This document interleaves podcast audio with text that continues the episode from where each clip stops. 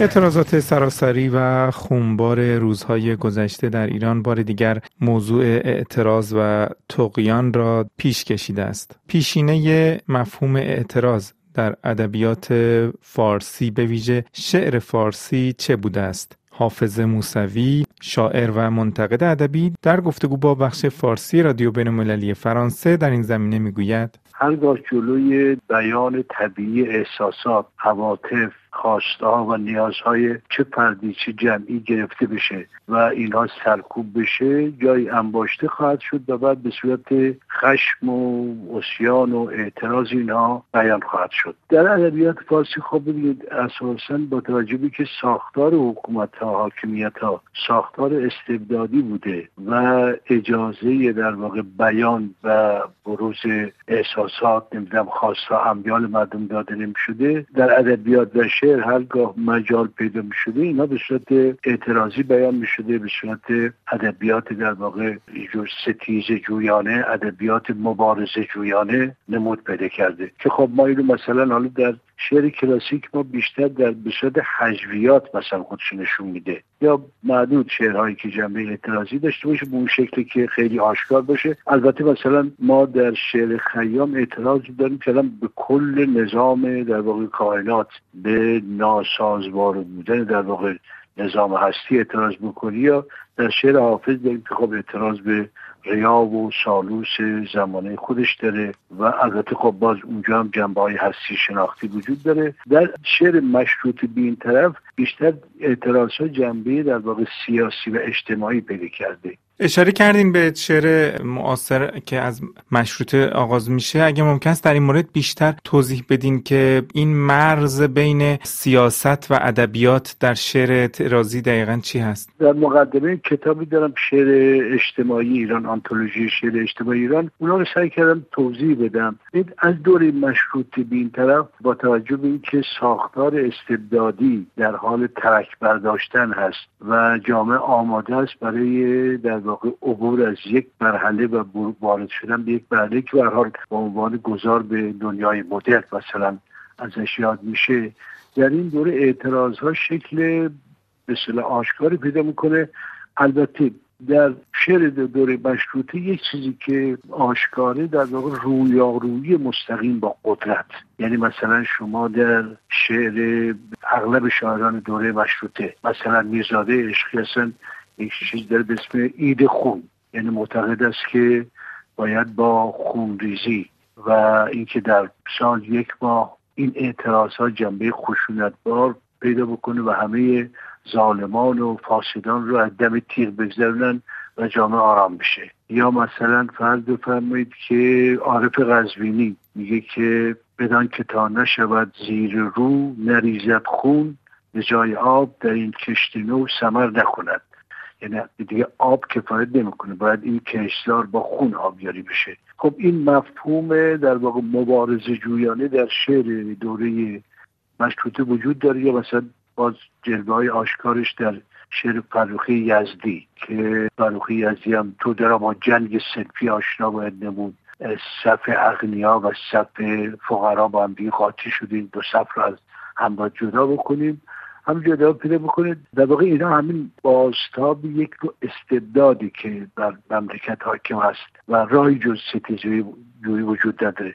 اتفاقا این موضوع به این بحثی که داریم می‌کنیم و از محمد مختاری در کتاب چشم مرکب یه مقاله بسیار ارزشمند داره که اگر اشتباه نکنه به سوش از شناسی زبان ستیز و مختاری اونجا تحلیل می‌کنه که چرا در بخشی از ادبیات ما ادبیات انقلابی ما از مشروطه به بعد بویژه زبان ستیز غالب هست. حالا حداقل یا دستگم در شعر بخشی از شاعران مهم ما زبان ستیز حاکمه.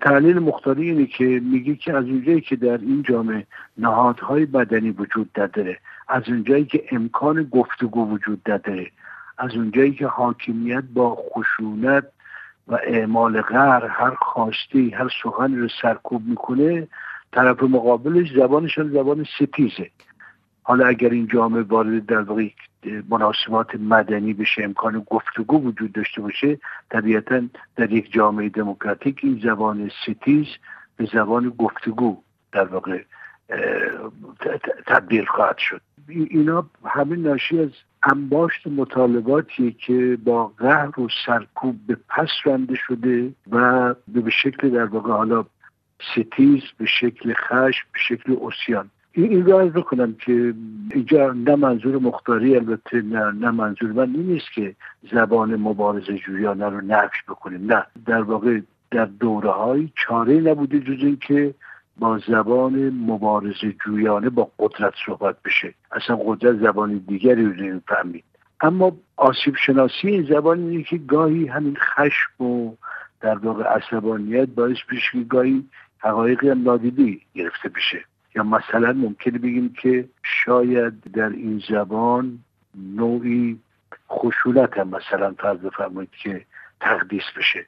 ولی خب اینا ناگزیره. اصل ماجرا رو نمیشه نادیده گرفت. بعد از مشروطه ما در تاریخ معاصر ایران حوادث و اتفاقات دیگه ای داریم که الهام بخش شاعران شد برای سرودن شعرهای اعتراضی مثل 28 مرداد 1332 که خب بعد از اون یکی از نمونه های بارزش رو شعر زمستان مهدی اخوان سالس می‌دونن. در دوره بعدی چطور؟ آیا آثار شاخصی که نمایانگر یک اعتراض خاص از مردم ایران باشه وجود داره یا خیر. دقیقا. ببینید اون بخش شعر اجتماعی و اساسا توجهش به همین مزامین است. یعنی شما مثلا فرض بفرمایید بعد از کوتاه 28 مرداد شما اخوان رو به درستی اشاره کردید که اخوان بدید در البته خشم اخوان هم توجه کل نظام در واقع استبدادی است و گاهی اخوان حتی به خود مردم هم در واقع خشم می‌گیره. بدید اونجایی که اخوان میگه که ای درختان عقیم ریشتان در خاکهای هزگی مستور. یک جوانه ارجمند از هیچ جاتان رست نتواند. غرض اینه که ببینید در واقع همه اینا حکایت از این داره که یک خواسته جمعی یا فردی در موقع خودش پاسخ داده نشه و این به صورت خشم. اخوان انتظار می داشت که پس از مثلا اون بقایه مردم بیستند به پای آرمان هایی که مثلا برای جنبش ملی وجود داشت حرفا ولی خب شرایط اجتماعی جوری نبود که یعنی بعد تا آقای شفیعی کتکنی وقتی انقلاب پنجاه پیش اومد یک شعری در پاسخ به اخوان گفتش که حالا بنگر جوانه ها رو که دوباره ثبت شدن و رویش پیدا کردن و از این صحبت ها. در, در شعر اجتماعی ما به ویژه مثلا پس از کوتاه 28 مرداد تا مقطع مثلا دهه 60 تحولات اجتماعی ما کاملا در واقع به زبان اعتراضی وجود داره. مثلا می‌تونیم به شعر سعید سلطانپور اشاره بکنیم. اتفاقا سعید سلطانپور از کسانی که خودش در واقع در یکی از شعرهاش اشاره می‌کنه میگه اگر این زبان ما زبان در واقع خشم و ستیزه است برای اینه که رایدهان رو بستن. آره میگه که بنگر تمام هنجره ها رو با خاک و خون و خنجر ساروج بستن.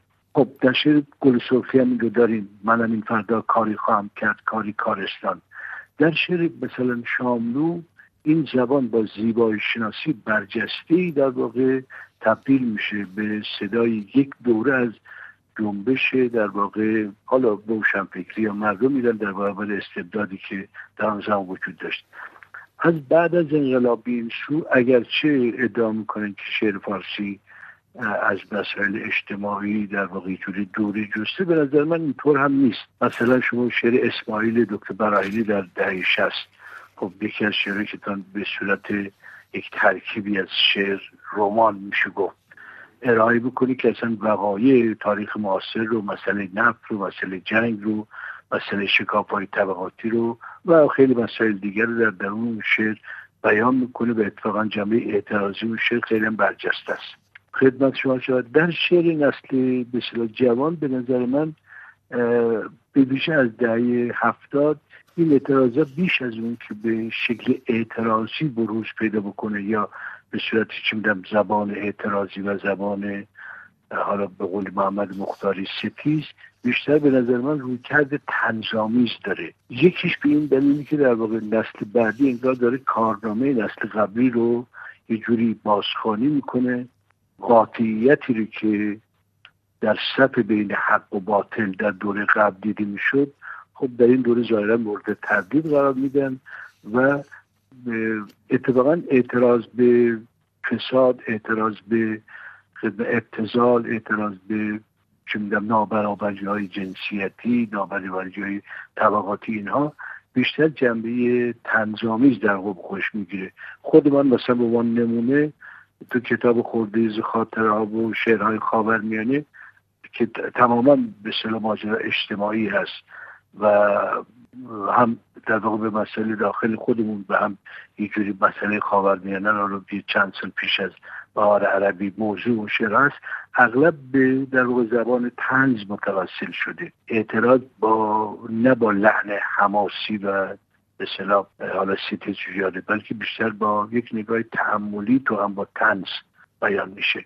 در ایران اونطور که اشاره کردین شما شاعران ما از خیام تا الان از یک رویکرد فلسفی بیشتر به یک رویکرد سیاسی اجتماعی رسیدن. آیا باز در همین دوره در همین دوره معاصر در این سالهای اخیر رویکرد فلسفی و جامعه شناسی هم در مورد تقیان وجود داشته؟ آیا آثار شاخصی در این زمینه منتشر شده یا خیر؟ این رو بکنم که در مورد در واقع اون که این دوره مثلا در حالا سی چهل سال گذشته اتفاق افتاده به اندازه ای که مثلا ما در ادبیات قبلیمون حالا کار شده دیدم مقاله نوشته شده چیزی هنوز نوشته نشده احتیاج به تحلیل بیشتری داره. ولی همینجور به فل جمله و به اختصار من بخوام بگم به نظر من در این دوره اتفاقا از جنبه های در واقع اجتماعی مجرد به تجربه های شخصی بیشتر گرایش پیدا کرده. مثلا اگر فرض بفهمید که از شعر فروغ فرخزاد مثلا دوره قبل شروع بکنیم مثلا شعر اوسیاینا بیشتر اعتراضات فروغ فرخزاد به اون مسئله نابرابری جنسیتی اینا. که خب به بیان در میاد یعنی آشکارا گفته میشه. در در دوره بسیار جدید مثلا از دهی شست شعری که ما مربوط به سی چهل سال اخیره به نظر من به چند تا موضوع یعنی یکیش به نظر من به گسست های اخلاقی. گسست های اخلاقی رو در مفهوم بعدش نمیگم. در واقع یک جور تجدید نظر در باورهای اخلاقی جامعه در شعر این دوره برجسته تره که مثلا اینو در شعر زنان ما بیشتر می‌بینیم. قطعیت های اخلاقی که در دوره قبل مثلا وجود داشته در, در شعر این دوره جنبه انتقادی به این مثل قطعیت ها بیشتر به چشم به نظر من دستاورد ما اینجور باستاب آنچه است که در خود جامعه در رخ میده یعنی جامعه ما هم در حال تجدید نظر در ایسی از بنیانهای در واقع اخلاقی خودش هست و به نظر من سمت سوی مدل هم داره. یکی دیگه به نظر من شکافی است که در باورهای هویت شناسانه در رخ میده. در گذشته خب مردم ایران در ادوار مختلف هویت برای خودشون به عنوان ایرانی به عنوان مسلمان به عنوان شیعه به عنوان حالا عمدتا هم همین در عناوین هست در واقع شاید تحت این عناوین هویت یابی می شدن. ولی به تدریج وقتی اون مورد دنیای مدرن شدیم میدیم که اینا جای خودش به چیزهای دیگه داره میده. در این دوره هم به نظر من تو این قضیه ما نوعی از هویت جدید یعنی انسان ایرانی در در شعر ایرانی در جستجوی هویت دیگریه. هویتی که عمدتا متکی به امر فردی است و این به نظر من انگار میشه گفتش که جامعه فردی که از یک جمع حالا هم از حالا ملیت کشور وطن مذهب طایفه اشیر کنده شده و در این جامعه حالا به حال مدرن شده در جستجوی هویت دیگری برای خودش هست. البته اینو بگم این نه اینکه خلق و باشه مثلا در آثار هدایت ما داریم رو می‌بینیم و در این دوره یک نمود دیگه ای داره. و یکی هم به نظر من نوع نگریش نسبت مسئله دین باورهای دینی که اونچه که در مثلا فرض شما ادبیات حتی به نظر من برجسته و مهمه در این چهلم اگر نگاه بکنیم نوعی از باورهای در واقع مذهبی گیرم و به شکلی حتی چپ لایک قابل شناسایی بود. در این دوره به نظر من این نوع گرایش مذهبی از جنس مذهب کمتره. این هم یک مابعضایی به نظر من اجتماعی در واقع داره. بنابراین اون چی که در این دوره اتفاق افتاده حالا جنبه هستی شناسی هم که شما گفتید به نظر من چرا؟ جنبه هستی شناسی هم میشه در شعر این دوره به بی مثلا فرض از این نظر یه تعدادی همین الان مثلا شعرهای دکتر زیا مبهد مثلا بیاد من میاد یا دوستان دیگری که الان من به خاطر ندارم.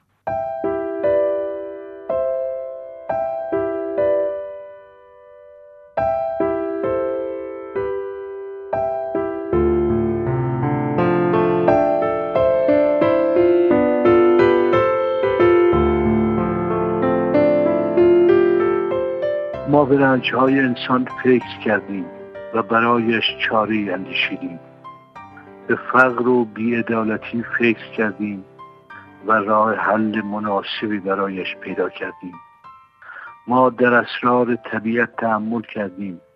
در نقاشی کلاسیک خداوند روی بال پروانه ها در کوبیسم چهره کروکودیل در لجنزارهای افریقا در سمپونی رودخانه ها وقتی که از بالای پلبان گوش می کردیم در مارش نظامی توفان ها وقتی که شهرهای ساحلی را در هم می ما حتی به درشتی هندوانه و کوچکی گردو فکر کردیم. ما هنوز هم فکر می کنیم اما نمی‌دانم چرا به نتیجه نمی